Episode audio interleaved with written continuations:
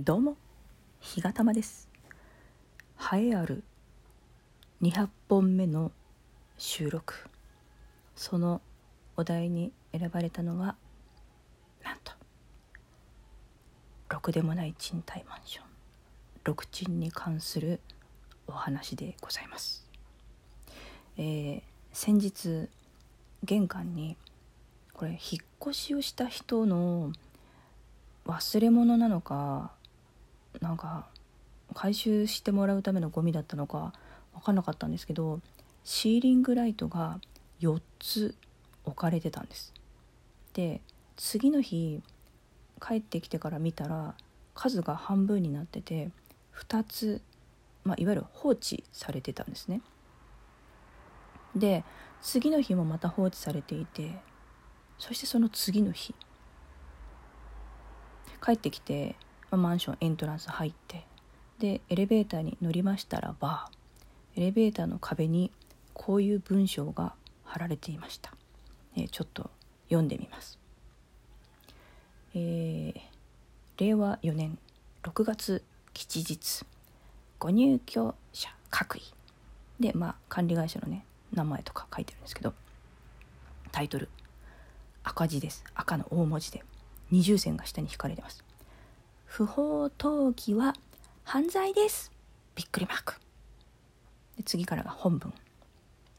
平素は当建築物の管理にご協力いただき誠にありがとうございます。さて表題の件でご案内です。シーリングライトの不法投棄がありました。今回は回収しましたが本来ならば回収費用をいただかなければなりません。お心当たりのある方はおやめください。またゴミは市指定の方法で捨ててください。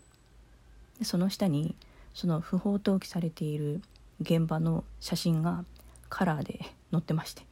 でその下にさらに、えーその市の粗大ごみ収集受付センターの 電話番号と受付日の、えー曜日いつからととか受付時だ時間がね書かれてますわざわざ。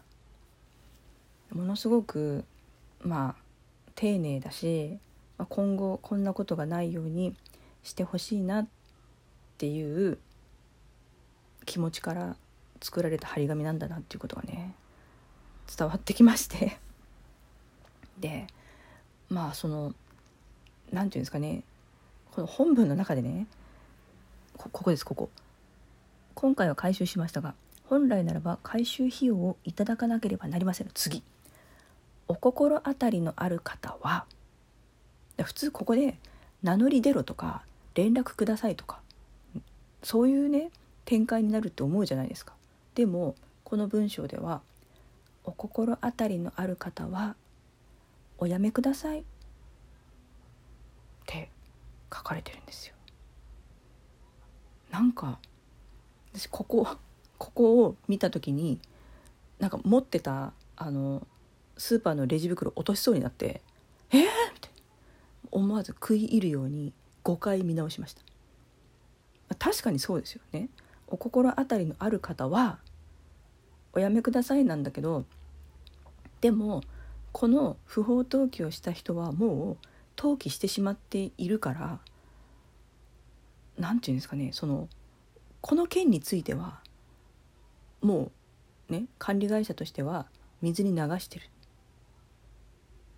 それもまたなんかこう何て言うんでしょうこう違和感があるっていうかねそんなにそんなになんかなんていうのこう水に流していいのか。いやいや不法投棄されてその費用をね回収費用を持ちましたうちが。でもそれは本来お宅様に払ってもらうべきお金なんですよ。こんな不利益を被ってるんですからそれについては名乗り出るぐらいのことはしてくれよ。って書いていいんじゃないかなと思うんですよこういう文章ってね。てか逆に書いてほしいんですけど受け入れちゃってね持っときますからうちが。だから今度からこんなことするのはもうやめてくださいよみたいな。なんか非常になんかこう何て言うんですかね。下手に出過ぎててどうなのかな。でもその割にはですよ。その割にはタイトルが「不法投棄は犯罪です」って書いてあるんですよ。だから「お前は犯罪者だ」って言ってんのに犯罪者を許してるわけですよ。文章の中で。多分私の中の違和感はそこにあるんだと思うんですよね。犯罪者呼ばわりしている人を犯罪者って言ってんのに結果的に許しているし、まあ、今後そんなことがないようにほらここにちゃんと大型の粗大ごみをね収集してくれるところの電話番号も書いとくからそんなことしちゃダメだよっていうなんか面倒まで見ててなんかね非常に違和感がありました。はい、でちなみにこの張り紙のあと2日目ぐらいかな。に、え家賃に関するお知らせの文章が届いたんですけどそれもまたねすごく違和感がある文章で3回読み直してやっと意味が分かったんですけどまあもうこれ以上紹介する気力がなくなってしまったので今回はここでやめておこうと思います。まあこんな六鎮ですけど今度今後ともあの仲良くしていこうと思いますので、えー、皆様もどうぞ六鎮を六鎮を？よろしくお願いいたします。はい。それではまたどこかでお会いしましょう。日がたまでした。